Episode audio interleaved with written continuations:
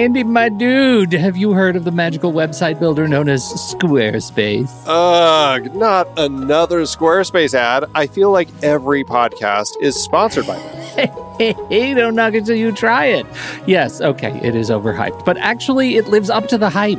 Squarespace is like a website fairy godmother. With a click of a button, your site transforms into a beautiful masterpiece. A website fairy godmother? That sounds interesting. What makes it so magical? Well, for starters, those slick templates make anyone look like a professional web designer. Pick one, customize the colors and fonts to match your brand, and voila. Plus, the drag and drop fluid engine is so easy, your grandma could build a site on Squarespace. Well, she did knit me a lovely scarf last Christmas. Maybe website design is next. Exactly. And when you're ready to sell your Nana's handmade scarves online, Squarespace has built in e commerce. Add a store with one click, get flexible payment options, then watch those sales roll in. And when she wants to teach others her steezy scarf skills, Squarespace's new courses feature is just the ticket. Nana can set up her curriculum and enrollments and payments in a snap and become the next e knitting influencer. Ugh, wow, you really sold me with the grandma angle. Sign me up for that free trial. Just go to thenextreel.com slash squarespace and transform your site into a beautiful Squarespace masterpiece. Well, thanks, Pete. Even though it's overhyped, Squarespace actually sounds perfect for Nana's site's needs. Appreciate the warning on the ads, though. I'll brace myself next time I listen to a podcast. Anytime. Let me know if you need any help getting that site up and running.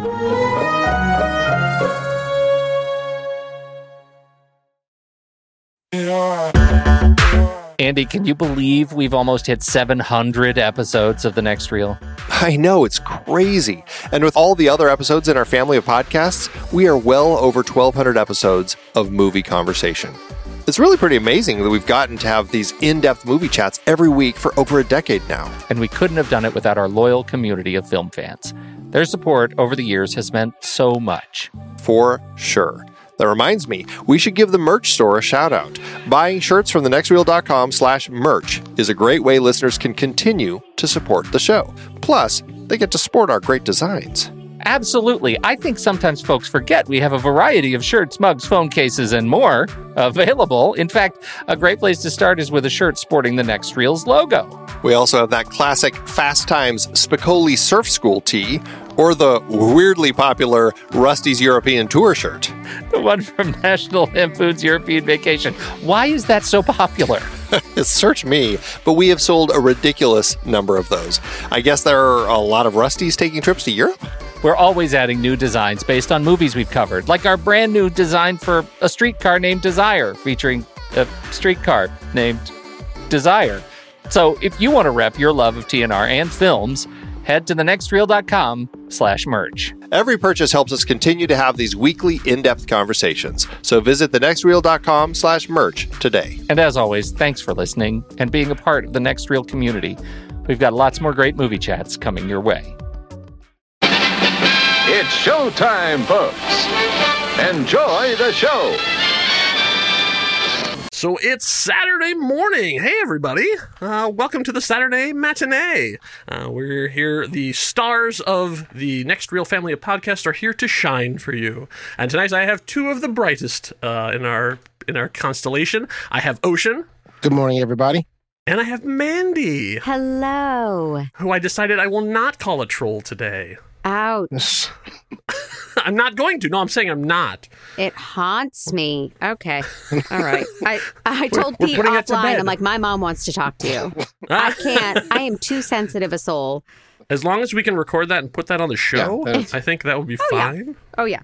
Good, good. So I once again am Kyle Olson. I'm here from the Marvel Movie Minute podcast. I'm uh, stepping into the big chair for a while while we had some uh, uh, some people moving around. So I kind of uh, got this job late. So I'm um, hoping that I can uh, p- pretend like I know what I'm doing. Uh, but with you two on by my side, I am sure we're going to have a fantastic time. You can cheat Uh, so- off of Ocean. Yeah, well, Oh yes. So uh, first of all, I want to know uh, what have you guys been watching? Like in the last couple weeks, what have you been? What have you seen? What have you? What have you been into? well, okay. So the two shows that I've been into the most right now are, um, you know, The Mandalorian because you know anything, ba- anything Oh, yes. Baby Yoda does, I must see, and then I'm watching Star Trek Discovery, and so The Oh. thing though, though that I've noticed last night, and this is what, uh, and this is apropos. Not this isn't even really doing with the show. It's apropos of something different. I started noticing this that I, like many people, have cut the cord, and so then there I Mm. utilized a lot of various streaming services. And so what I'm starting to notice now is that with like CBS Plus and then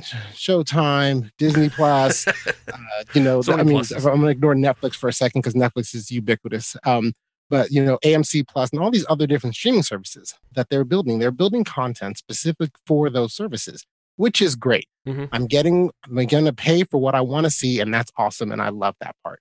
But what I started noticing is that that the interfaces of most of these streaming services suck, right? So if you go to CBS Yes. Plus, for example, because that's what I'm watching Star Trek Discovery now. So when I go to CBS Plus, by and large, I'm watching Star Trek Discovery, and the interface doesn't even have the simple like, "Hey, show me what you watched last," right?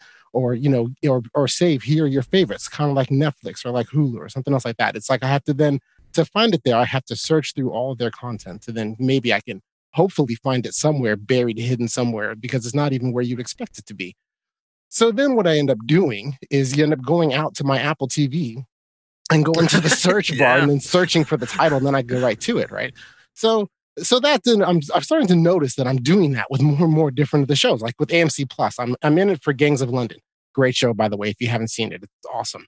But on AMC Plus, it's pretty much the only thing worth watching. So, so, but uh, it's still same deal. I can't go to the shows that I want to go to. I can't save them. I can't set up a format. So, what I think is that a company like I'm going to say Hulu. So Hulu has a great interface to it. You know, where you have you can save your favorites. You can do all you know. You can put your shows where you want to go, and you can find things very easily inside of it. And I think a service like Hulu, because I know that all of the Hulu executives listen to the Saturday Matinee. And so what they should do is take this advice and they should build a, a, an API that allows to link to it. So then when I go to my Hulu interface, which I love, I can then see the AMC Plus show or the you know the CBS Plus show, whatever other show that I want to see, because I find that I'm wasting time now with the with these bad interfaces, searching around for sh- for the one the, the one show that I want to see on it. Don't you think they're doing that so you you're seeing their other content? That was my initial thought too, Mandy, and that's a great point. And let me let me tell you why I think that that's not what's happening. Because they because they're making the one show that I want to see hard to find. What you're thinking of is the Netflix model. Netflix are geniuses with this. They give you your list, and those are the shows you want, but your list is always two or three clicks away from wherever you are. But you know that it's mm-hmm. two or three clicks away, so you'll eventually find it. But on the way, you'll see the other stuff, and then that and that's how they get into that with you with everything. Now with CBS Plus or Showtime Plus or HBO Max or all this other stuff, right? Since I can never find the shows that I want to find, what I end up doing is I leave that app and I go to the Apple search. Then I Mm. search for the show I want, and that takes me directly to the show. So therefore, You're I, sticking it to I the man. bypassed all of your stupid. You've Yeah. circumvented the Right, yeah. right, I, I but- feel ya. But I yeah, like well, I mean, Yep. but yeah, but now I have to, you know, remember get the right title, you know, the spelling, and you know, maybe you know, say it into the microphone. It's it's an extra step of where it's like if you had a nice interface where everything was all right together, then I then I could uh, have a much more enjoyable experience with your app. And then I would look at your other fare, like Netflix, because haven't we all spent an a Saturday afternoon watching some Netflix show that we had no intention of watching five minutes before we started watching it? so, We're spending half an hour going through all the other shows, trying to f- desperately find something to watch. absolutely, yeah. So so Yeah. so anyway. I, I'm, yeah, I'm with you. I'm with you in your in your uh, your user interface. Uh, I think the worst has to be Amazon. Oh, Amazon yeah, Prime. Have they changed that in like in, No, since they launched? It has, I mean, it has all this like they still have they still have seasons listed individually. Like if I'm watching season one, I can't just go, yeah, show me season two. It's like you have to go out and go find season two and then go back in. And they treat trailers like they're episodes. So I was watching The Boys uh, off of a recommendation here on the show, uh, and every time I would finish an episode, it would go back to the trailer for season two. I was like, I. I'm watching season two. I, I don't need to go back and see the like. show me the next episode. These are first world They wanted to get problems, you am I right? Oh, absolutely, absolutely. But you know, we're we're paying, but we are paying for the Exactly. service, so it's Sure. not like a it's like a free thing. You know, it's it's. I mean, you can you can rail against the library, but it's like I'm paying Yeah. for. I'm paying. Oh, you don't know, get me eight- started 15 on those sons of bitches. paying fifteen dollars a month, or whatever. It's like I know how much money Jeff Bezos has. Yeah. Like you can pay better uh, programmers. you, yes, I mean, yeah, yes, you can. Yeah, and they, yeah, and they, their the recommendations are bad on Amazon Prime as well. So, but at the end of the day, I, yeah. the Amazon Amazon Prime, unlike the other streaming services, I forgive a little bit more because really I'm a member of that for the free shipping. You know, True. that's uh, it's like I want the That's free a- just a shipping, and then I'm just going to get some content on top of that, and that's like the bonus. But like you know, for my CBS All Access or AMC Plus, I'm only there for the for the entertainment. So then they need to step up their Yeah. interfaces. Yeah, exactly. I'm, I'm just there for Star Trek, and then once that's gone, Exactly. I'm going to. Actually, they're they're being smart now in that I think as soon as Discovery ends, I believe Stephen King's The Stand starts. Okay, good. So good. it's like, so. oh, okay, okay, yeah. I'll give you another right, month. right. Yeah, then I Yeah, may watch it. Right, because they were they were on my pile of streaming services that I cycled in and out of. Where you you know get them for the few Yeah. months of your show, and then Oh, you yeah. drop them, and then you just pick them back up again when your show comes back on. Yeah, it's uh, Yeah, Yeah. exactly. It's like there's some stuff that I'd be curious to see, but they're not appointment television. exactly exactly. Yeah, and this is how this. Is, So, what about you, Mandy? What have what have you been uh, what have you been watching? Well, I feel like you just described my dating life in the in my twenties and thirties. I'll pick you up and then I'll drop you and then I'll okay. Uh, uh, what am I watching? Um, I'm almost done with Grace and Frankie, which I'm loving. I had never Mm. seen it, and last night we started The Queen's Gambit, Oh, I've heard a lot about that. based on a recommendation from my father. Never a good thing. Oh, We just don't have the same tastes. And yes. you know, he's a man who's like, you don't watch Jag? Jag is the greatest show of all time. yes. And uh, but the I think, first I think, episode and my, was I think, really I think good. your dad and my dad would really get along. yeah, no, and and Let's hook so, that yeah, up. also sounds like my mother has similar TV tastes. So uh, yeah, Great. Yeah, every time there's, there's any conversation with people, I mean, obviously there hasn't been in the last year, but when we were together and they start talking about shows, my dad would always bring up Longmire. oh, Every time we start talking about any television shows, have you seen Longmire? I'm like, man, like you have access to the greatest collection of television shows in history. Oh, Why are you on about Longmire? And what? And like they did like six seasons, man. That was a good run. Like we only got 14 episodes of Firefly, but you got like you got almost 100 episodes of Longmire. Like you, ha- well, it had its a lot run. to talk about. Yeah, it's a lot to unpack. It's I guess so. And uh, yeah, maybe maybe there was a, a huge season Yeah. finale that like you know that they, they never got resolved. Maybe there's a It was all cliffhanger a that he's dream. just dying to talk about. Exactly. Maybe that's his Doctor Who, where he's like, I have, I have passionate ideas about Longmire and what happens afterwards. Longmire, the next generation. The, And what are you watching, Kyle? 1910s? Besides Longmire, uh, uh, Fargo, uh, and uh, since uh, all the stuff's going on, I since what's been happening in America over the last couple of months, I decided to look at the alternate universe version of this when it worked, and I've been watching The West Wing again for like the fifth time or Yes. whatever. So I've gone back to the beginning and and gone through again. So it's interesting to see it through 2020 eyes. yes. You know, still one of my favorite shows, but it's like interesting because they're even uh, one of the early episodes they have a long thing where they talk about smallpox. Like they're talking about nuclear war is not gonna be the next thing. Smallpox is gonna be the next thing. Someone's gonna you know drop a vial of it in Times Square and everybody's gonna get sick and the whole country's gonna like, oh wow, Yeah. oh Aaron Sorkin, you didn't know how right Yeah. you were. I You're just a little bit off. We did American President uh, just Oh, in the such a great spirit movie. of the, oh, one of my favorites. yes, that is that's yeah, good. and, you and you see they, they, they pull a lot of even the same lines. Yeah. I think. Well, Yes, they do. yeah, it's it's Directed uh, both of them are and Aaron, actors. Aaron Sorkin, so they uh, one was That's right. drawn from the other. But uh, yeah, West Wing is one of my favorite shows of all time. Yeah, yeah, and, and, it, and the, the nice thing about it still holds up. It I have to explain to people, no, it's an alternate universe where the best and brightest go to serve and uh, and, and try and, and govern instead of, you know, who's the most popular. It's a it's a whole different idea. It is, and it's almost I- science fiction. it- at this point. well, that's it's it's kind of always been, right? I mean, you know, that's you oh, know, we, we we're gonna we're gonna uh, perhaps with with Sodic or you know, be romanticize how how, how you know how things were then. I mean, yes, things are way worse now, but you know, it was you know the movie. I think the West Wing worked back then because even then. In that time, we were still thinking, "Hey, wouldn't Yeah. it be great if they were like this?" Yeah, yeah, the the idealized version of like, wouldn't it be amazing if people just the the best Yep. and brightest and the smartest of That's us right. Right. chose to go into public Right. service? Wouldn't that be Yes, amazing? awesome. Right. And it was about ideas and about uh, you know who could implement them the best. Well, we all want the West Wing, but we get Veep. So That's true.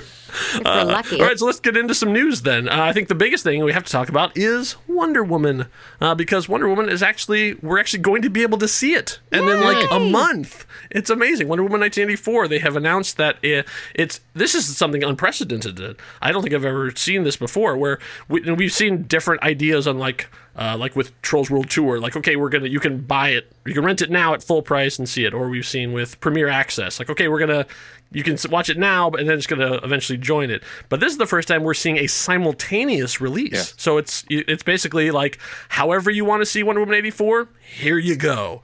Uh, and I, th- I thought it was very interesting. They, they, at the end of the trailer, there's kind of a shot across the bow because they they say in theaters on Christmas Day or on HBO Max at no additional cost. I was like, ooh, that's a shot right at Disney. yes, yes, it is. But but I'm so excited because the movie is we're finally going to get to see it, and we're going to get to see it however you want. If you have a place like the rest of the world who's got this together and you can see it in a theater, great. If you're like us who can't seem to get things together, you can watch it on your phone. Please don't watch it on your phone, or you can watch it on your big television, which hopefully you have. That's what you used all the money you saved uh, for not paying for gas over the uh, the quarantine. Uh, but what do you guys think? Are you excited? Uh, yes, I, I am very excited about it. I'm surprised by the uh, the simultaneous part of it. You know, I, I expected them to do something more along the lines of you know, kind of like what AMC did, where you have it in theaters for a couple weeks and then release it uh, on video on demand. So it's it's it, this is an interesting model, and I think that depending upon how they're able to figure out the economics of this, it could also lead in yet another way of how the, the movie industry could change how they release things. That if if if they are able to make enough money with the combination of these two things, would they then start looking at other fare and doing that same thing, even when things go back to normal? I, I don't I don't think that they would. I think they'd want to keep it where it's in theaters for a bit and then maintain that experience and that revenue stream and then go to the second revenue stream. But um, yeah, but I'm very interested. In, I'm very interested in seeing you know in, in the end of January, so when they start reporting you know the numbers of this, whether or not it would you know send the right message or send send a message to encourage other other films to do this, right? Especially in this time. Somebody had Yeah. to do it. Yes. Somebody had Yeah. to try Yes. it. And Right. this is a guaranteed crowd pleaser. So I'm glad that they're trying it. Yeah. Because this is the situation we're in. And I feel like they're saying we're trying to get the entertainment to you. I I appreciate that. Yes. I, I do as well. I- it would be interesting to see what the numbers are like for their subscribers. I mean, that's really what it comes down to. I mean, if they're if HBO Max is really in this fight uh, to see if everybody just gets on on uh, the 24th a huge spike in numbers and Right. then on the 26th a huge drop in Right. numbers it'll be interesting to see if people stay around Quibi for the of, other stuff that's on there right they get in for that and then they get out Yeah. right just no, as I think they're more hoping that everybody there's a huge spike in December, and then come January, you forget that you signed up for the automatic renewals, and then it renews. Right, right, And right. then you know, and you keep telling yourself every month, "Oh, I'm going to stop this. I'm going to, you know, cancel my subscription." You just never quite get around to it. So I think that's Sure, that's sure. the model they're hoping for. It's like a gym membership that way. yeah that's Yeah. true yeah wow I want to quit the gym. Uh, so uh, speaking of uh, the streaming world is, is really where things are hot right now. Uh, so Netflix is seemingly going after talent as opposed to just going after individual shows because they seem to be uh, seeking out individual people and locking them in. They got Shonda Rhimes has had just signed a huge deal with them, uh, and now this week it was uh, David Fincher. Yes, yes, it was David Fincher. And they also have deals with uh, David, and I always pronounce his mispronounce his name Benoit and DB Weiss that uh, created Game of Thrones.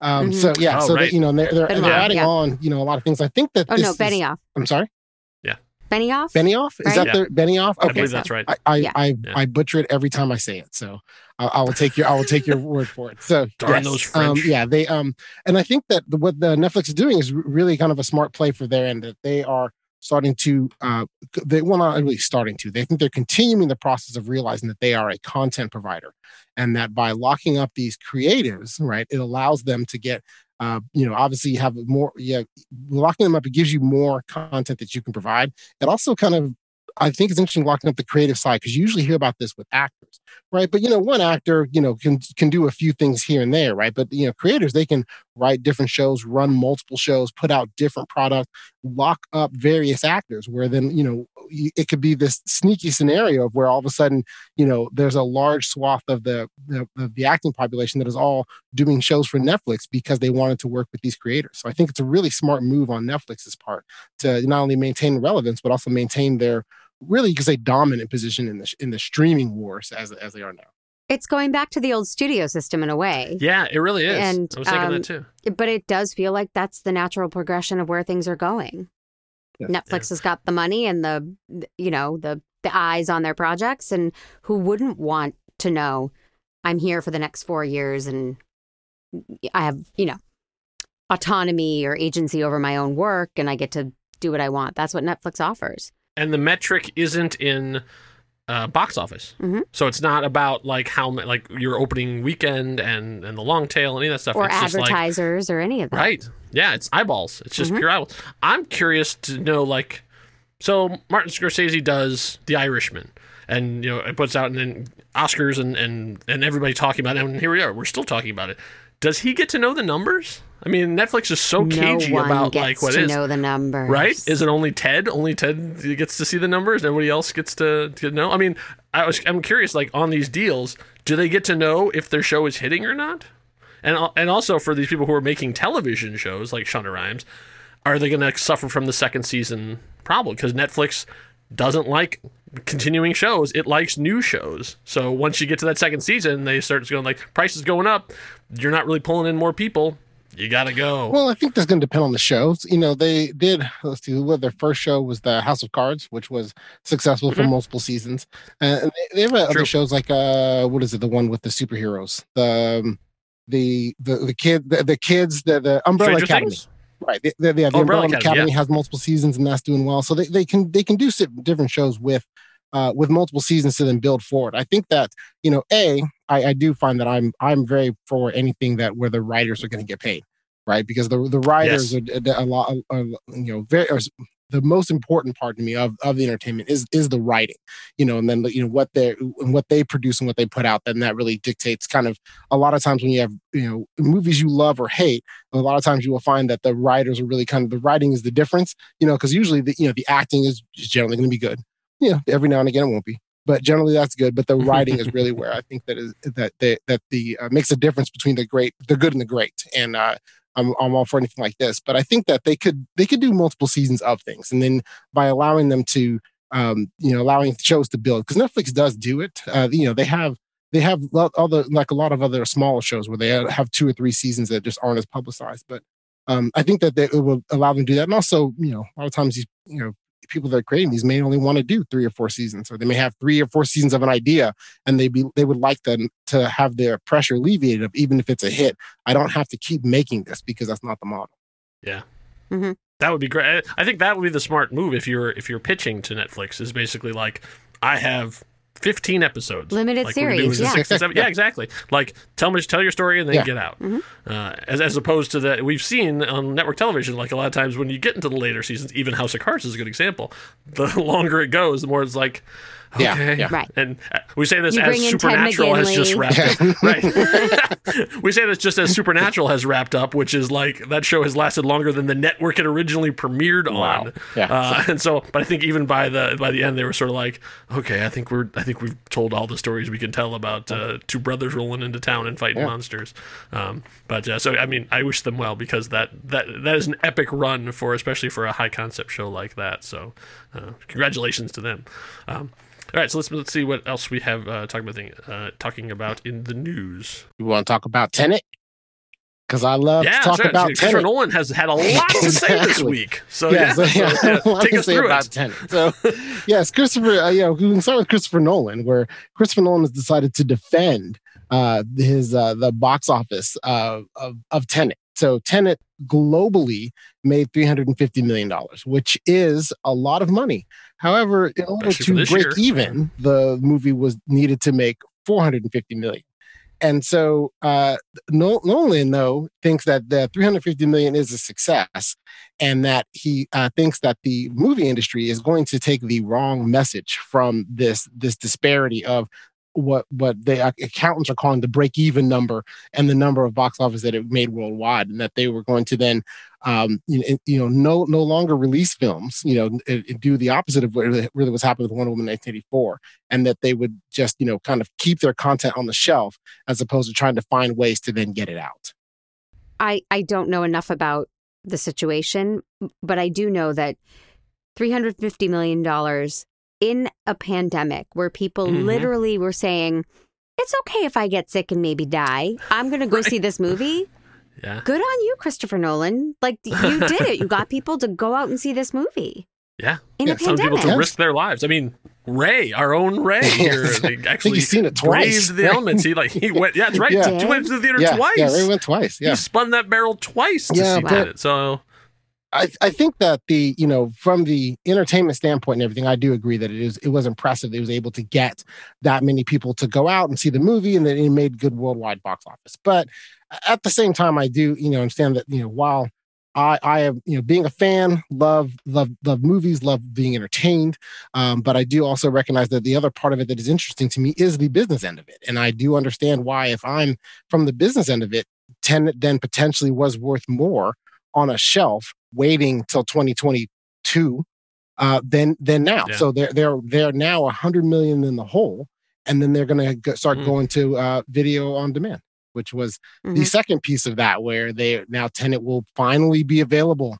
to on premium video on demand this christmas Oh, is that what they're doing now? They're they're not they're because really they announced some December they were gonna so that the December date is actually a video on demand, not oh yeah own? well it's digital and blu-ray on december the 15th so they're they're trying to Okay. come in just before wonder woman 1984 and you know get the mid- Well. I'll buy two copies. okay 'Cause I want to Oh. support Christopher Nolan. So- No, I'm not really good.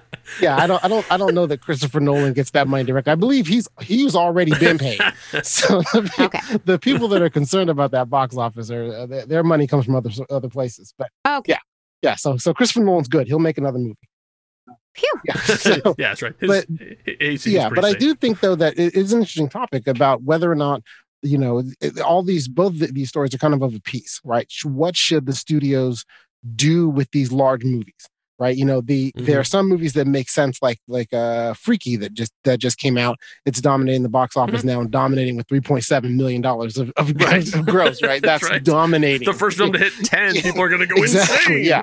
so they're doing that and a movie like that i mean it's gonna you know it, it only took six million to make it um it's going to then you know really it's going to probably make its money back even in this limited theater run or the theater run they can just leave it there in the theater run and then once Right. video on demand comes it's going to be a profitable movie. So things like that i think will be fine. But for these larger movies or the movies that cost you know the 50 to 100 well really the 100 million dollar plus movies you know the ones that Mhm. have already been made what do you do? Right? You know and it is kind of unfor- you know unfortunately for us as fans it, it it does kind of boil down to a business decision of what you know are you going to wait until you think you can recoup all of your money or are you going to just put it out now and see what happens You get what you, you get what you yeah. get yeah Right. Or or you use it like a loss leader or something like they're doing with Soul, where basically they're having a brand new Pixar movie that you can only see on Disney Plus, and so you are driving the the business Yes. that way. So you get into new subscribers as opposed to the pure box office that comes out there, or the the pure profit making machine that is Premier Access, where you're all that money you're getting goes directly to you. You don't have to worry about getting cuts to anybody. Uh, so yeah, it's it's interesting. All these different companies are trying all these different ways uh, to make money, just to give us the things that we want. yes I guess the winner of this Just is to- us. I yeah guess. just to help yeah I, I, I don't really feel like a winner, but I suppose. So, but uh, let's so uh, as we're talking about new things, let's talk about new movies because we have trailers to discuss. Trailers! Uh, and Ocean, you were just in there. You were in there first. You had to, you definitely wanted to talk about your movie. So tell us what your trailer pick okay is. my trailer pick is stardust Hello, Name? David Bowie. 12 singles, every one a total failure, except Space Oddity. The record company finds the album too weird for the X. I need to be known. I, I need them to know me. There's only one guy at Mercury who doesn't hate your new record with every bone in his body. David Bowie, I presume. Ron Oberman, Mercury Records. We got packed couple weeks coming up. Chicago, Philadelphia, New York, and then out to LA. I think we can make it work. All it takes is one believer to change the world. And we got two. Two? You believe in yourself, don't you?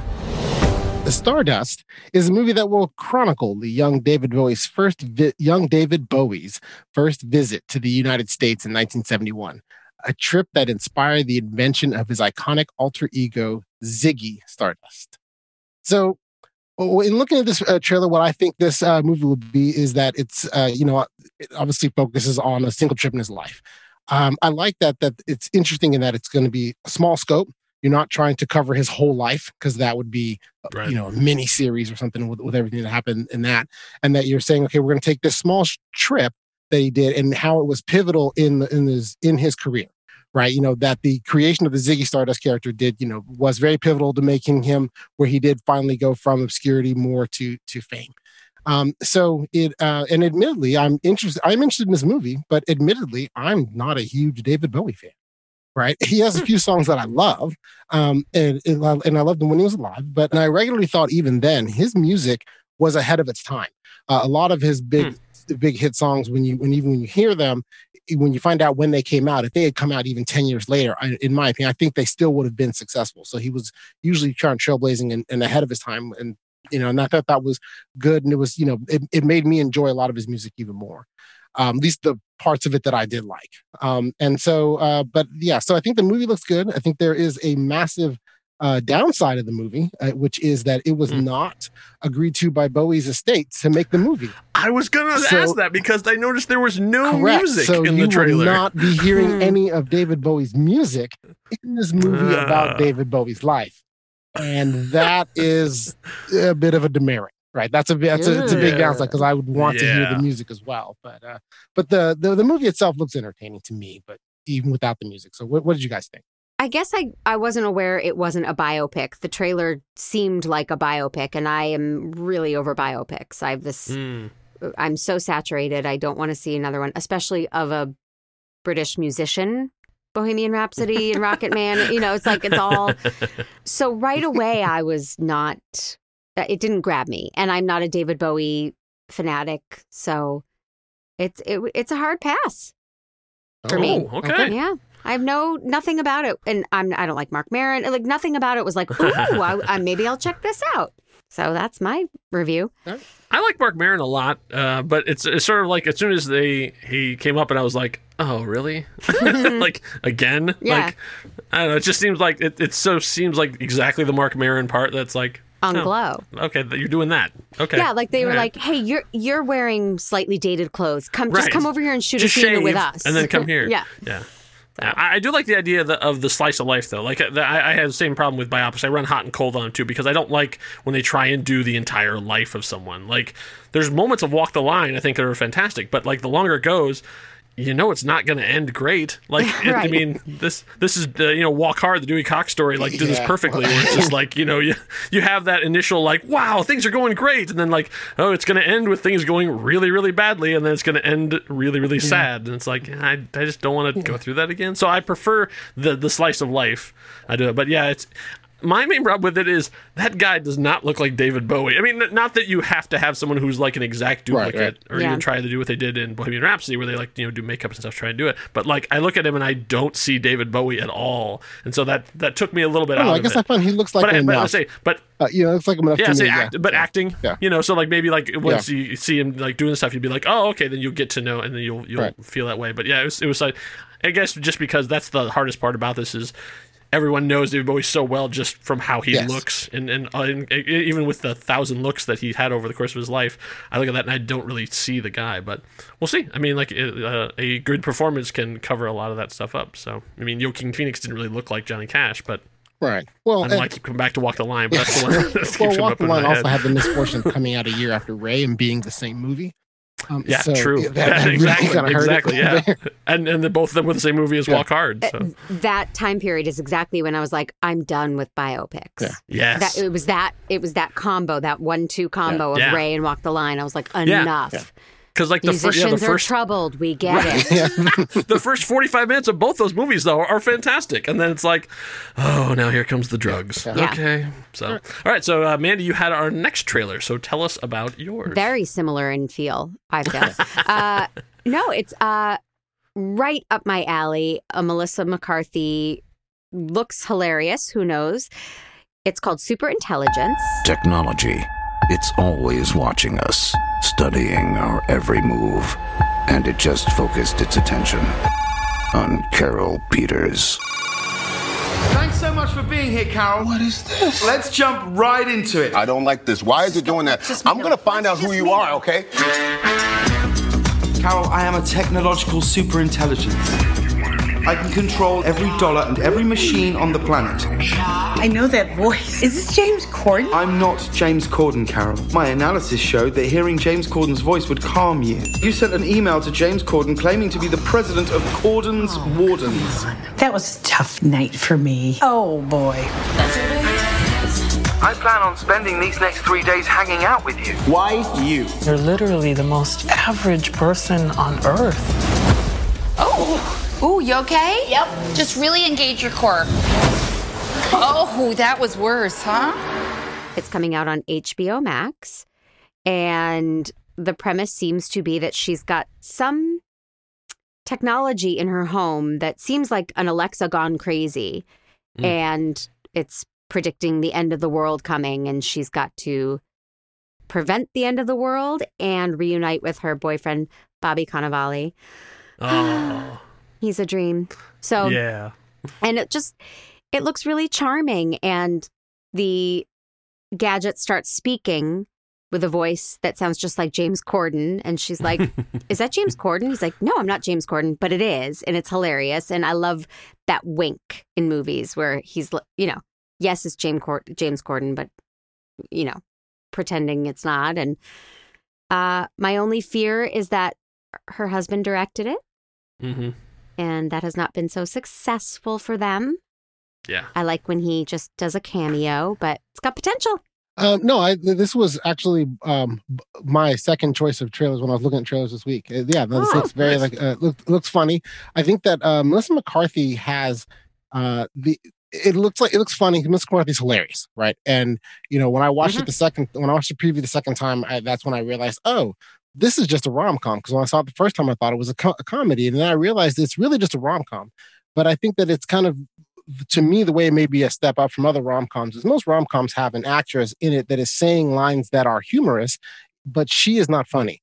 Where Melissa McCarthy's on the next level, she's just funny. Like she's funny saying regular words, right? You know, and so so then you're going to get that that common entertainment there, and then also I think she does a good job of you know uh, emoting and you know you know pulling at your heartstrings at various uh, very times you know playing with the vulnerability she has in, in relationships. And so it looks great. Um, I do understand what you're saying about the concern that yes, her husband directed it, so it could it could go horribly wrong. But you know, this, I think no matter what, Melissa McCarthy's funny. I mean, she's funny even in her bad movies. So it, it looks very entertaining to me. that is true Did I get that Yeah. right? Did he direct it? Now I'm doubting it. No, you I- did. He did You not write did. it. I know they didn't write it, which is a comfort Right. because that's what Yeah. they've done in the past, and yes it's been too Tammy. insular or whatever the word is. Yeah. Yeah, I had this, I had the same I had the same worries uh, as you because I like I think Melissa McCarthy is like like like I say she has funny bones like she's just by nature funny but the material she's done in the past has not always shown that Right. and so I and I and I see a couple things I see a couple things in here I'm like oh that's really really funny and then I see a couple things I'm like oh that's what I don't like like um, the whole the whole bit about her trying to sit in the chair Yeah. and it just goes on and on and on oh Yeah. see no you're laughing see I was just no, like I would oh. never. Yeah. yeah, it's funny. See, Is it funny? Yeah. Okay, because I Uh, was like, oh, okay, so we're doing Fat Girl Fall Yeah, Down. exactly. Yeah, Ha, it's- ha, it's- ha, it's a- But it's Like, not done How as- is she not past that? I don't now? think it's She's done a giant as Fat comedy Girl star. Fall Down. To me, it just it's Oh. more I'm not, her I'm not being saying as, as a weight. I'm not saying that as I'm not disparaging weight. Right, right. I'm not. That's not all I'm saying. I'm saying like the I, the um, Rebel Wilson, the Mm-hmm. same thing. I see the trailers there, and I'm like, okay, so it's just like you don't see Anne Hathaway exactly. doing uh, yeah, falling right. down yeah, jokes. Yeah, you know, so it's like doing that. And so, you know, I, I agree Right. with you that you're right. Those those type of things you would hope she's past them, but at the end of the day, when since she's in total control of it, I think that she then chose that she wants to still make those jokes, and, and you, you know, yes, it's funny, but and it's And, it- that's it- physical yeah, yeah. comedy. That's Lucille Ball stuff. That's not necessary. Has nothing to do with fat girl stuff. That's physical comedy. Right, yeah, So I- it doesn't bother me I, at all. I agree Okay. with I agree with that system that it is a physical comedy. I just think that y- you find now more, at least in modern in modern times, that the physical comedy is being reserved for the the larger female comedians, right? That that the smaller ones aren't doing it now. Should they? Yes. Would it be funny if they did? Sure, but they don't. And so it makes a thing of where yes, even though that that seems legitimately funny. So I'll disagree with you with you there there, Kyle. That Okay. that scene that scene was funny. I was laughing. comedy is a sense, yeah, but a, I you know, do get a- that that slight tinge you'll kind of get of where like, oh, am I laughing at the wrong thing? But then it's like to me that's a little bit too oversensitive woke. It is funny. I've brought this up before because, but you guys weren't on the podcast. Um, I I really do have the comedic tastes of like a twelve year old boy, and I acknowledge that. but uh, the remake of Vacation, Christina Applegate has a sequence in that movie that is so physically beyond hilarious, gut busting. I I present that to the jury okay. as evidence and I go watch that sequence and tell me that you know the the thin pretty hot women aren't doing physical comedy. I think they are. Good. I'm glad. Okay. So- Well, I, I have not seen that movie, so I would have to uh, check it out to. Yeah. Oh, to two of my favorites. We're the. Millers and Vacation. Okay. Well, I I know. know. Wow, I'm getting a lot of homework. Right. you get the, the Mandy Yes. approved list. So It's small. okay. So, all right. So my trailer is not a movie. Actually, uh, I chose something a little different. This is a going to be on HBO. Actually, looking at my watch, it's on HBO Max right now. Uh, so if you Oh, want I to be, be subscribed for Wonder Woman, you should get it right now because there on there is the Fresh Prince of Bel Air reunion. You probably seen the picture, me with the whole Fresh Prince cast. Hold on, the lights off a little bit. You probably seen the picture. I posted it uh, uh, about a month ago, me and the whole Fresh Prince cast, but you're not ready for this trailer. You couldn't be ready for this trailer. Happy Thanksgiving. Yes, you're welcome, Will. Thank you, Will. You're welcome. Thank you, Will. Yes, you're welcome, Will.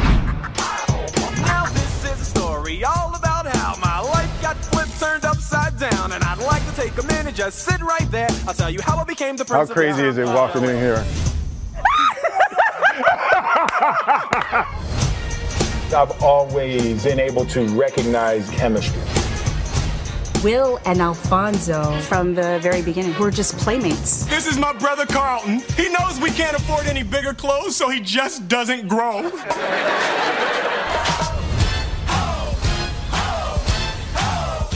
Will Smith organized this and got the entire cast of uh, the Fresh Prince of Bel Air back together, uh, those who were alive, uh, including someone who was fired early on in the show, which I think is fantastic. The the trailer is great. Just uh, I'm really into this nostalgia thing for whatever reason. Maybe maybe when you hit a certain age, all of a sudden you start looking back and going, yeah, what are those people doing now? So like Reunited Apart is now coming back again to another another season.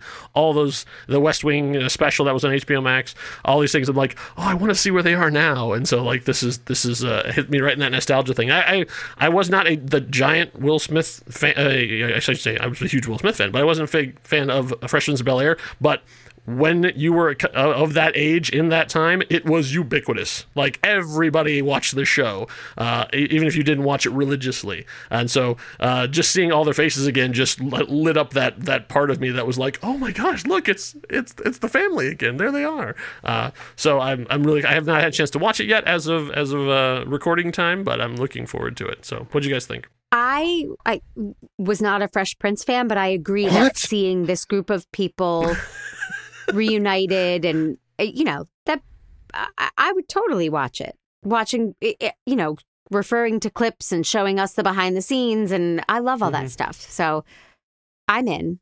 They say something in this trailer about like how inspiring it was that it was a black show and but not just for black audiences and that they really hit new heights and I really really respect that and it does thrill me to think of that. So I would watch the reunion. you know, I, I did watch the show. I was a huge Fresh Prince of Bel Air fan at the time when the show was out. So I'm, you know, they, they basically had had me at hello uh, there with that. So I'm definitely gonna, you know, I'm definitely gonna check this out. I think that the, uh, for me, the, you know, the part of it too is that the, the second half of it, not just, you know, it- the enjoyment of me as a fan of the show at the time and seeing where they are now. I, I'm all in for all that. But Yeah. for me, the second part of it too is that I think that at least the trailer said uh, made me think that they're going to probably get glimpses of where Will Smith is really going to maybe talk a bit about how important this show was to his overall career because people think of Will Smith now as as an actor, right? He's a big action movie star, you know, and so he's an actor, right? And so you know, and you can even have where had it had before we can quibble about you know what the direction of his career is. You know, is he made better movies? Is he making worse movies? You know, like what do you think of his movies and all that? But that's where he's thought of. Whereas when this show came out, you know, I mean, he was definitely a rapper. He just won uh when right before it came out the year before he won his first uh the first rap Grammy, right? And he was definitely a rapper, right? And and and also and this and he was a rapper and then back this time this was before all rappers were on TV and movies. Right. And so, so you know, right. because now it's like, well, we- uh, we have a rapper, we want him in a movie. Done. Right. You know, but, you know, back Right. then it was There was no Eight Mile. exactly there. Yeah. There was no Eight Mile. There was no, what is it, LL Cool J show in the house. There was, you know, I can, I can list a lot of things that there Yeah. weren't back then. But, Yeah. and that, Poetic Justice, I think, was the closest. That exactly exactly and so then i think that it you know that it also shows that i think that i'm hopeful anyway in it that it's not just going to be a hey aren't we great and amazing and it's fun to see each other but then also he's going to maybe even talk a bit about hey this is how this changed my life because they took a chance on me because at that time it was a chance. I mean this was a nbc show you know and, and that was back when i mean there wasn't it wasn't three channels but there you know i mean cable was you know was bigger but there was only what there was four networks then? I mean this is a big deal right? And so uh but, the- but that and how that pivot and changed his whole the trajectory of his life you know because even with with the movies you know the first movies he's doing movies and making a song too so he's like he's like a, a rapper actor and then now he's just an actor. I mean there's adults that only know him as an actor right and and so so to me i think that i'm, I'm hopeful that I'll, I'll get that little nugget along with it where he really kind of delved a little bit at least for five minutes about like how it you know how it affected him Yeah, and and then from the trailer, it makes me think that that's going to be the case too. Like they're really going to get into some stuff too. So Are yeah, we I'm all looking forward to that. desperately trying not to rap the theme song, or is that just me? Well, you mean here's a little story all about how My life got flipped, turned upside down.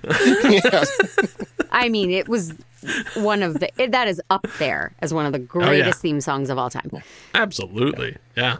But yeah, but I, so I liked about that show is that they were one of the first show, one of the first sort of sitcoms that didn't really play that very special episode like Blossom thing, you know, where they got into some pretty serious stuff. I mean, that famous scene where he's talking to Uncle Phil about his mm-hmm. father, and like, and they show that a little bit in the clip too. I mean, like, that was a huge moment, especially for a sitcom.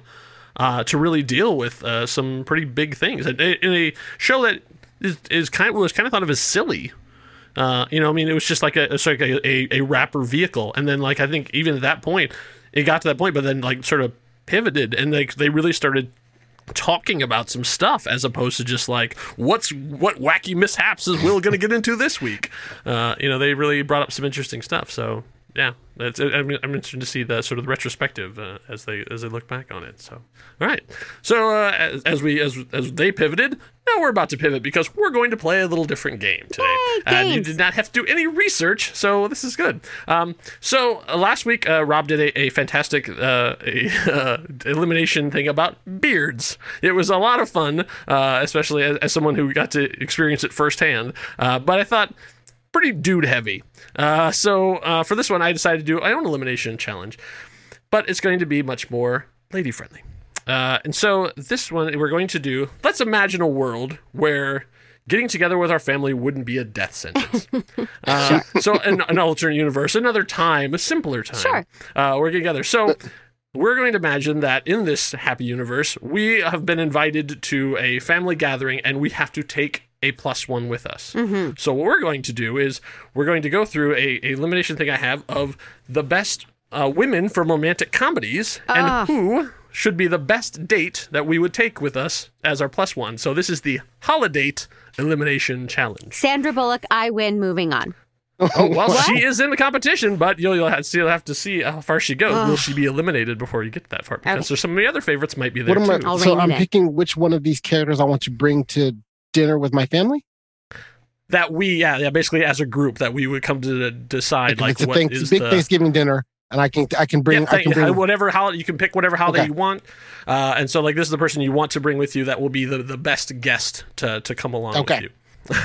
so I have I have the actress and I have the character they played and then the, from the movie they were in. So it's not just you're not just bringing along Meryl Streep or whatever. It's it's like from a specific one. Gotcha. So I tried to do a, a from a, a combination of uh, sort of classic and then more modern. Uh, so we have a, a diverse. So uh, let's see. Our our contestants are Queen Latifah as Leslie Wright in Just Right.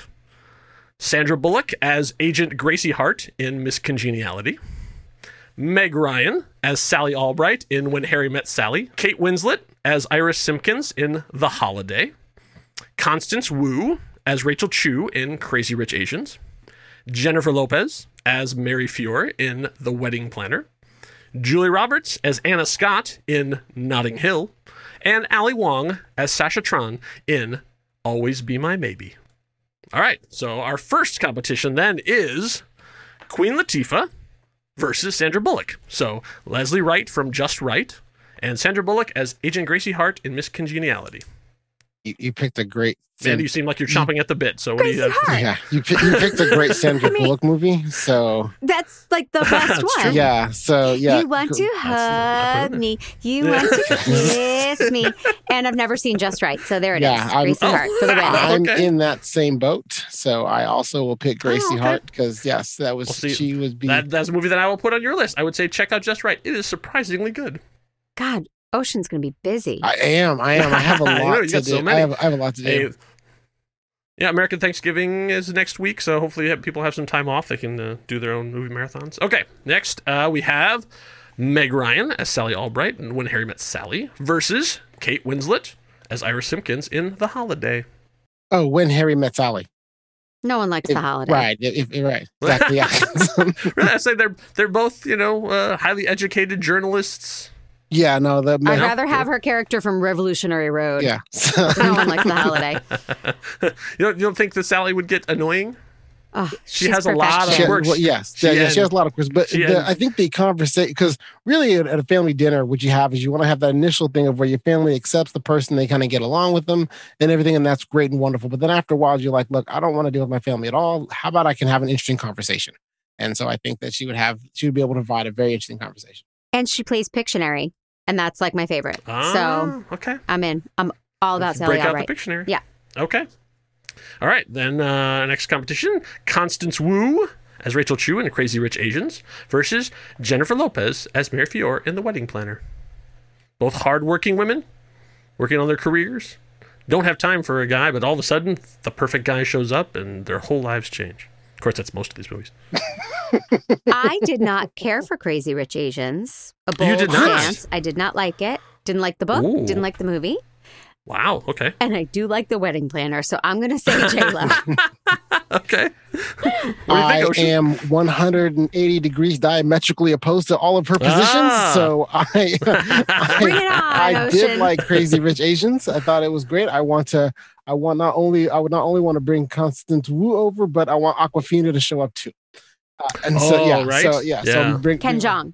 No, no, no, I don't know. I don't I want. love Ken Jeong.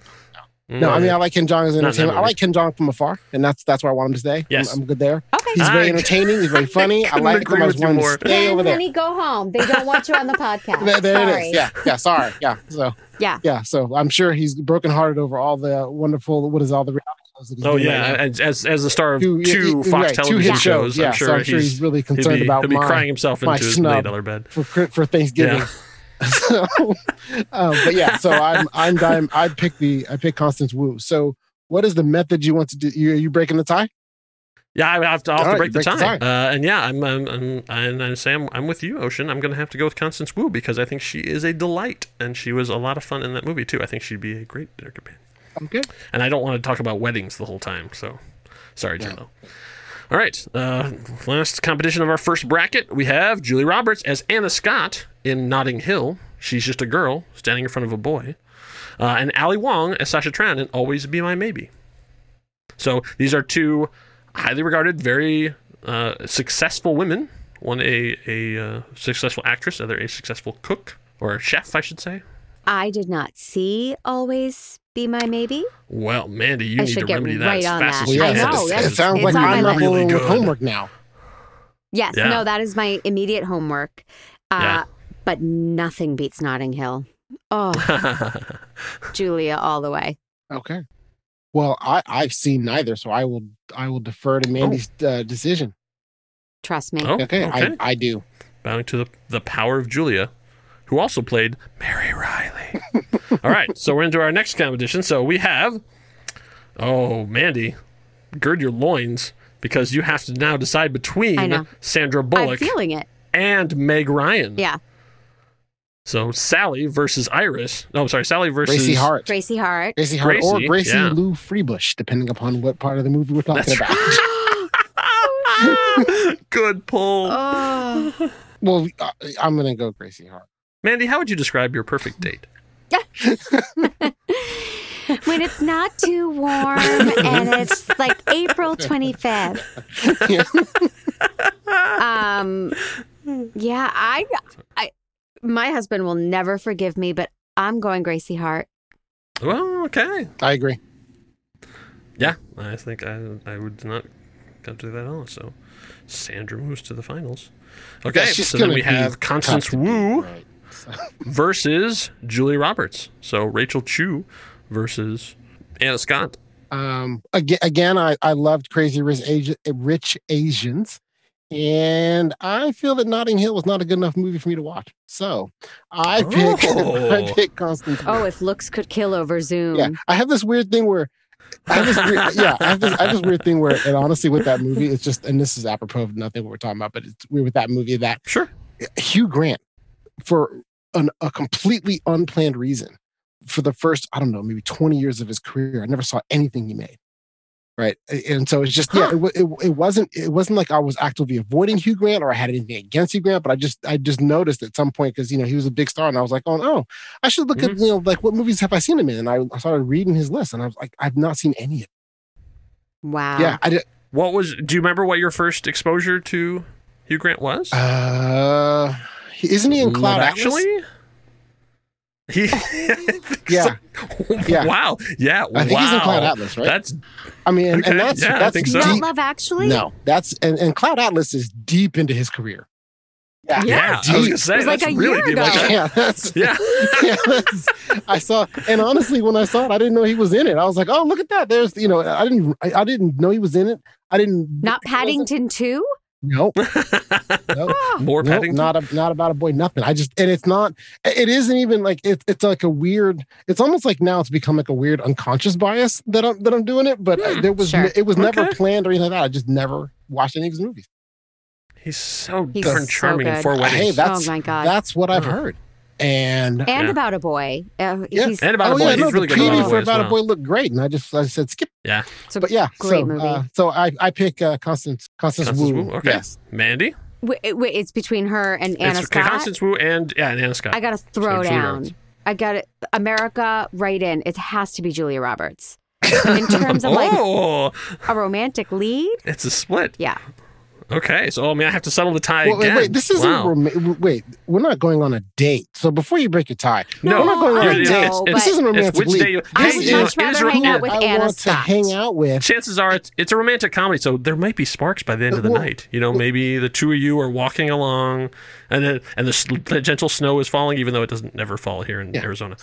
Uh, Well, who knows what could happen? Yeah. So, and and as, and as much as my wife would definitely appreciate that, I am thinking that um that maybe it would just be like who do you want to hang out with, and not think about them Anna in a Scott. romantic way. And and Constance Wu not only could uh, be entertaining and you know and regale us with wonderful stories of her wonderful trip to Asia, but she also has you know very rich friends, a lot of money. I mean, you got to imagine the spread that is going to be great because we're going to go potluck, right? And be like, you bring food, right? Scott is She's a not going to cook. star. She's going to hire true. a whole catering division to come in and do, do that and everything. I'm sure there'll be entertainment and, and all kinds of stuff. So, I mean, she's going to not only enhance the party, she's going to bring the party. That's why I think it's Constance Wu all day. Do you have a rebuttal, Mandy? Anna uh, Scott. He's doing. A, Ocean's doing a pretty good job of swaying it for me. So yeah. Well, No, I don't Yeah, have was a just- rebuttal. You, you, love it. you may now you, you you may now rule your honor. you know, I'm gonna have to go with Constance too, just because the same kind of thing. For I'm, I don't hear about you know what what what it's like on the movie set and craft services all day. Like, uh, Constance lived Yeah. a life. I say Rachel. Okay. All right, so we're down to our final competition. So who are you taking to dinner? Will it be Agent Gracie Hart, played by Sandra Bullock, or Rachel Chu, played by Constance Wu? Might I submit to the court that Please. we could go drumming with the paint if we pick Gracie Hart, right? She would bring that activity with her. Right. There would be choreography for everybody. That, right? These Yeah, are yeah. important things that you want Sure. at a party. Yeah, she could play with Gracie the Hart. with uh the notes with the glass. There's water. glasses! She could play with the, The glasses, of glasses! water. Oh, she could do that. yeah. Yeah. Also, Oh, she I could like teach it. self defense by beating up on any relative you don't particularly care for. Sing. Right, yeah. yeah, with Yeah. sing It's- and everything. It's Gracie yeah, Hart. absolutely. Yeah, yeah. So no, I, Oh, you go yeah, Gracie we're not gonna Hart. Disagree here. I mean, that's it's Oh. it's actually interestingly Yeah. premonition that at the beginning of it, before you said anything, Mandy's like, "It's Sandra Bullock done. Win go." You know, yeah. Yeah. So and it's And look, And and, yeah, look what and- happened. So you can just made it all the way through. the and whole sequence. yeah, you picked So, the yeah. most lovable Sandra Bullock characters. That's the Yep. yeah. So Well, there's always one powerhouse in there, and it happened to be Agent Gracie Hart. Harsher side sentences for parole violators and Peace. world peace. we are taking Agent Gracie Hart to our family gathering. So congratulations. Actually, I mean, of the many accolades she's earned, I'm sure Sandra will put this on the wall Yeah. next to the other one. So, but, uh, thank you guys for playing my game Thank you. yeah, thanks for coming. It was in fun. honor of happiest season. So check that out on Hulu. I wish they were sponsoring us. I just think it's a Yeah, good movie. no, it looks it looks really good. I haven't seen it yet, but is it? I don't think it's out. It hasn't released yet, has it? It will no, it's not out. It's No, not out yet. yeah. Uh, I believe it's out uh, next Yeah. week. No, yeah, it, it, it looks it looks really good. But let's get into uh, the the biggie. In, in honor of our next uh, Aquatic Killers series, uh, we are going to be discussing two leaders butting heads. So each of the guests has chosen three movies that represent this theme. Uh, so we are going to go to them. Uh, Ocean, you had the first trailer up, so you get to do our first session of. So what was one of your Sure. So? I I decided to define the term leader as such. Uh, so they mean someone who is leading other people in their conflict. And stealing a line from The West Wing, which is one of my favorite shows of all times, uh, all time. Uh, there is a line where the uh, Vice President going time says, "Do you know what they call a leader with no followers? Just a guy taking a walk." So I so I am only picking people that where they had someone else following them into their conflict or endeavor. And other- also, I wanted to maintain uh, the rule of only talking about movies we haven't already discussed on SatMat. And so my first movie Oh, is a movie that I am surprised has n- was never talked about before now. Uh, but it is a great film set in LA about a group of professional bank robbers who start to feel the heat from the police when they unknowingly leave a clue at their latest heights.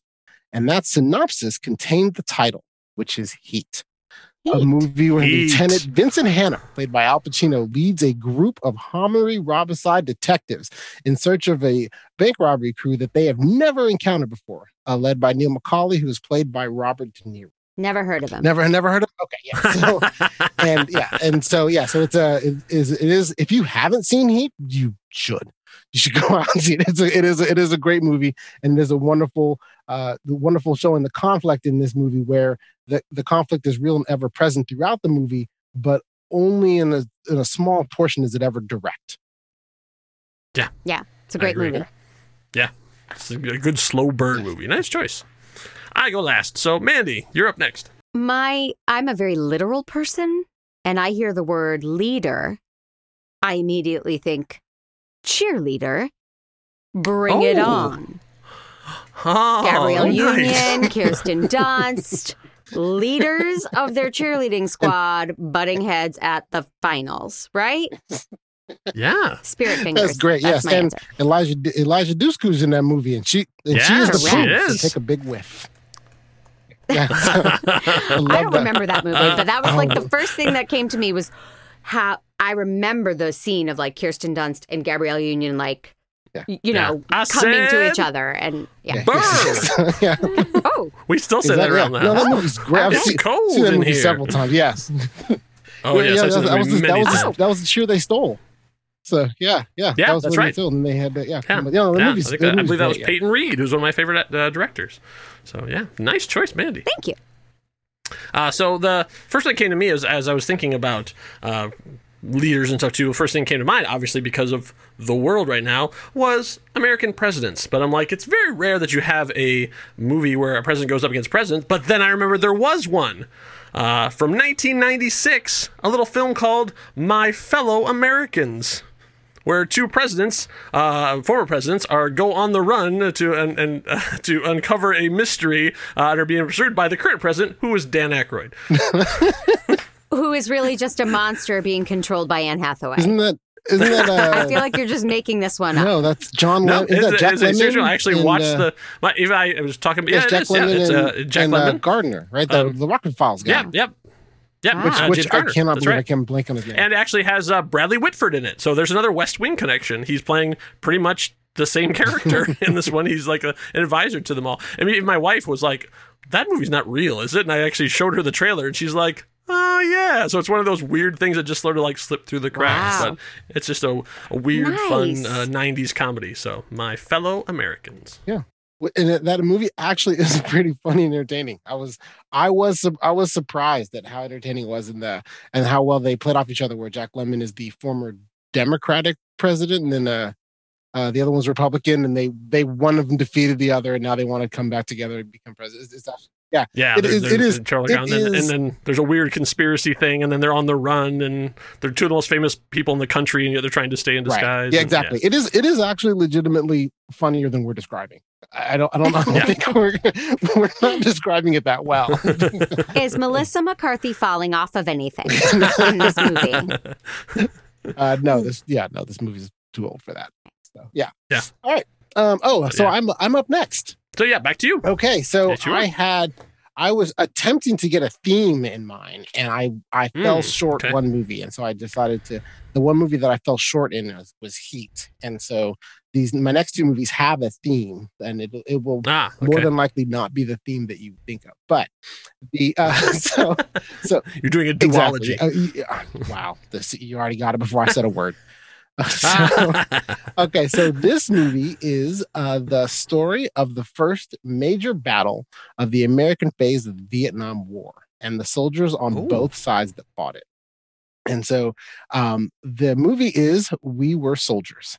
And it stars, uh, Oh, it has in, in yeah. the central crux of the two leaders of the movie uh, are Lieutenant Colonel Hal Moore, um, who's played by Mel Gibson, and Lieutenant Colonel uh, Wei Hu An, who is played by Duong Don, respectively. Um, and so, and for me, one of this this is one of the best. Uh, one to me, it's one of the best war movies ever made.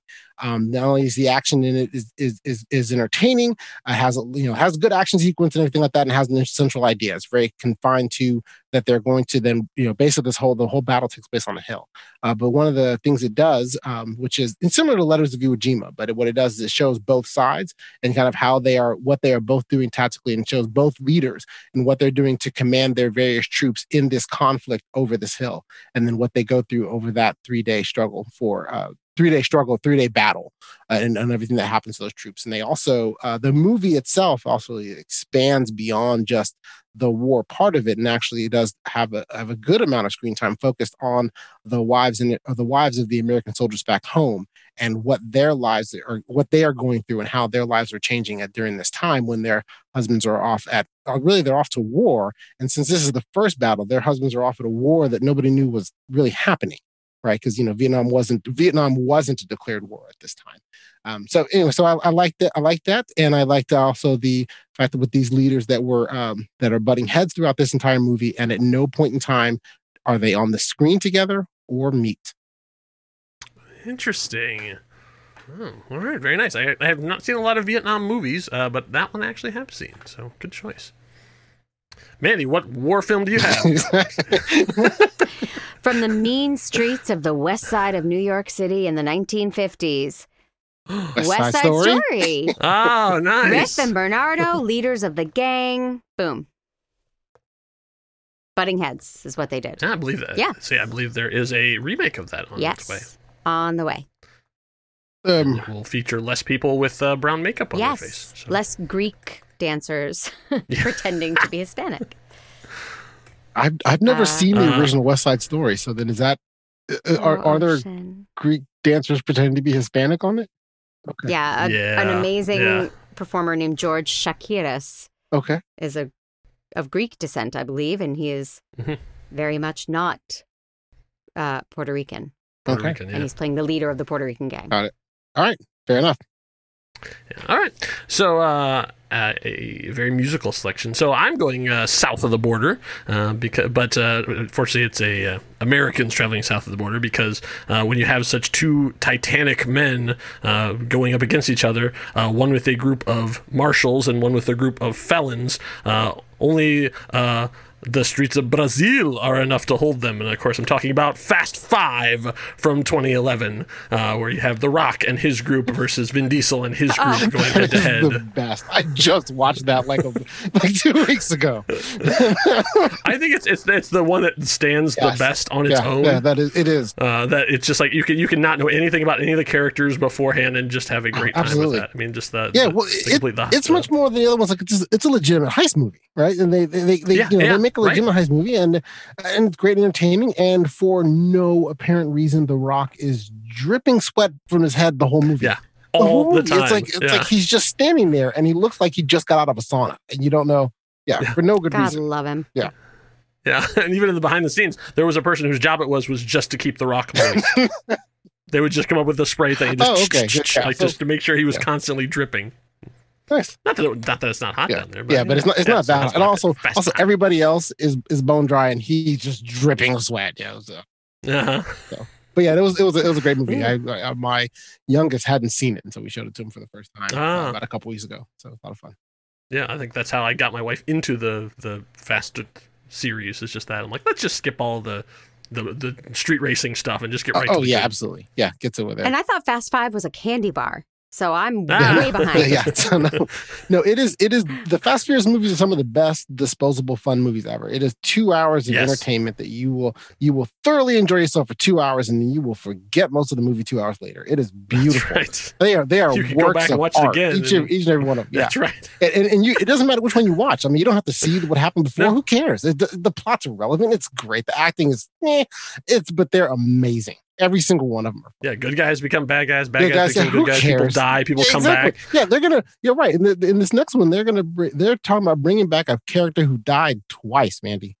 Yeah. Twice. He- okay, and they're gonna bring him back. That's how much. Uh, that's how great these movies are. You don't know Yeah, what that's you're how, missing. how little the actual plot Yeah, oh, matters oh, to it. Yeah. All right. completely irrelevant. Yeah, so they're Yeah. amazing. Tokyo Drift, here I come. That's, That's right. yeah. right. All right, so uh, back to you, Ocean. What do you got for your? What is your final? My final pick is one where, uh, and it'll be obvious from initial from my synopsis, where the Scottish warrior William Wallace leads his countrymen in a rebellion to free his homeland from the tyranny of King Edward I of England. Of course, I am talking about Braveheart. Uh, and so in, in Braveheart, which stars Mel Gibson as as William Wallace, and then Patrick McGugan, McGuhan, McGuhan, Oh, I to yes. pronounce that last name. I, I seem to be bad with last name pronunciations today. Um, uh, respectively, as, as King Edward the First of England. So I think that it's a great movie in two parts. Like when I first, the first time I saw the movie, uh, I was I saw it in theaters, and I saw it with some friends of mine who dragged me out to it. And I remember that you know because we were doing other things, and I was like, all right, fine, we'll go see this movie. And the first half of the movie, I didn't like it at all. And I remember I was looking looked at him, and I said, if this movie doesn't pick up, I'm just going to kill you. And then it did. It picked right up, and the second half completely won me over. And then upon It delivers. it, it delivers. And then on on the rewatch, which I've watched it now multiple times, I've realized that the the Mhm. whole movie is great. It's a, it has, you know not only does it have uh, great action sequences, but it has great acting, great motivation, and great little um, you know the the all the different motivations of the characters and the and the the details of the plot and everything also make it an interesting, fun movie to watch. So, and uh, as it was the second movie in my original theme. Which you may think now my theme was I just wanted all movies starring Mel Gibson, but it was not. That was not my theme. My theme in this movie is the same as the other one, where the two leaders, uh, William Wallace and King Edward I, are never on the screen together and never meet. Oh, but the, in the entire movie, all Oh, of their okay. actions are dictated by what the other one does. Cool. Very nice. Well done. Mandy, what do you got? What's uh, take us home? Who else needs a leader but a team? And who is the leader of a team? The coach. Am I right? Absolutely. so this is Kicking and Screaming with Will Ferrell and Robert Duvall as leaders of their teams butting heads. But there's also more headbutting with Ditka in an all-time great performance, Mike Ditka. No. N- You guys haven't seen this movie? I've, I've not. I've, I've not seen this movie. at No. I know Yeah. of Oh. it, but I haven't seen it. It's a classic. I've seen it a hundred times with Casey, but it's uh yeah, it's a lot of fun, and it all comes to a head at the end with the two coaches playing father and son, and you know who's going to win the big game at the end, and it's about being out coached, and it's uh it's hilarious and a love letter to coffee. Those of you who have seen the movie know what I mean. See that you're going coach. I thought you were going to say baseball. I was, I was thinking like League of Their Own doesn't have an evil group. Well, the the team But that Lori Petty ends up went on, maybe, but I mean, they don't really. They're not guess. really. Yeah. Yeah. They traded me to racing. Exactly. Uh, all right, so uh, the my final one uh, is is basically I'm, I'm going full on war, except mine is a war that predates all of these that we've had before, uh, because uh, mine is about the face that launched a thousand ships. So I'm going only back to 2004 to Troy. Uh, you can you can pick whatever uh, people have. There's plenty of two leaders butting heads, but uh, I guess I would say probably Achilles and Hector, uh, the two of them facing off. Uh, would be the, but there are also kings involved in it too. Uh, it's one of my favorite guilty pleasures. Uh, I really, really think that that movie is much better than most people give it credit for. They kind of try and put it up against like Braveheart and stuff, and I'm like, no, no, no, it's an action movie. It just has a lot of slow parts. I, I don't. I don't understand why you even call that a guilty pleasure, man. I'm with you 100. percent That movie's great. Oh, yeah. No, I, I love. I love that movie. It, it, it's, it's awesome. It's a great. I, I like the idea of taking the the myth of the Odyssey and then saying, okay, well, mm. if we took the the gods part out, what do we think may have really happened here, right? And so I think that that is really kind of a a really great. Yeah, I find it endlessly story. So, yeah, quotable. great. Yeah, there's there'd be great lines Oh, absolutely. too. I mean, like all my warriors, I hate Yeah, him exactly, the yeah. most, and you know, is there no one else? There's just yeah, yeah, It's it's blood and guts and and you Yeah. know, uh, but yeah, it's it's a good it's a it's a good yeah, time no, for there's all sorts of relationships, So- Mm-hmm. not only with the romantic ones, father and son issues, all kinds of stuff. Have you seen this movie, Mandy?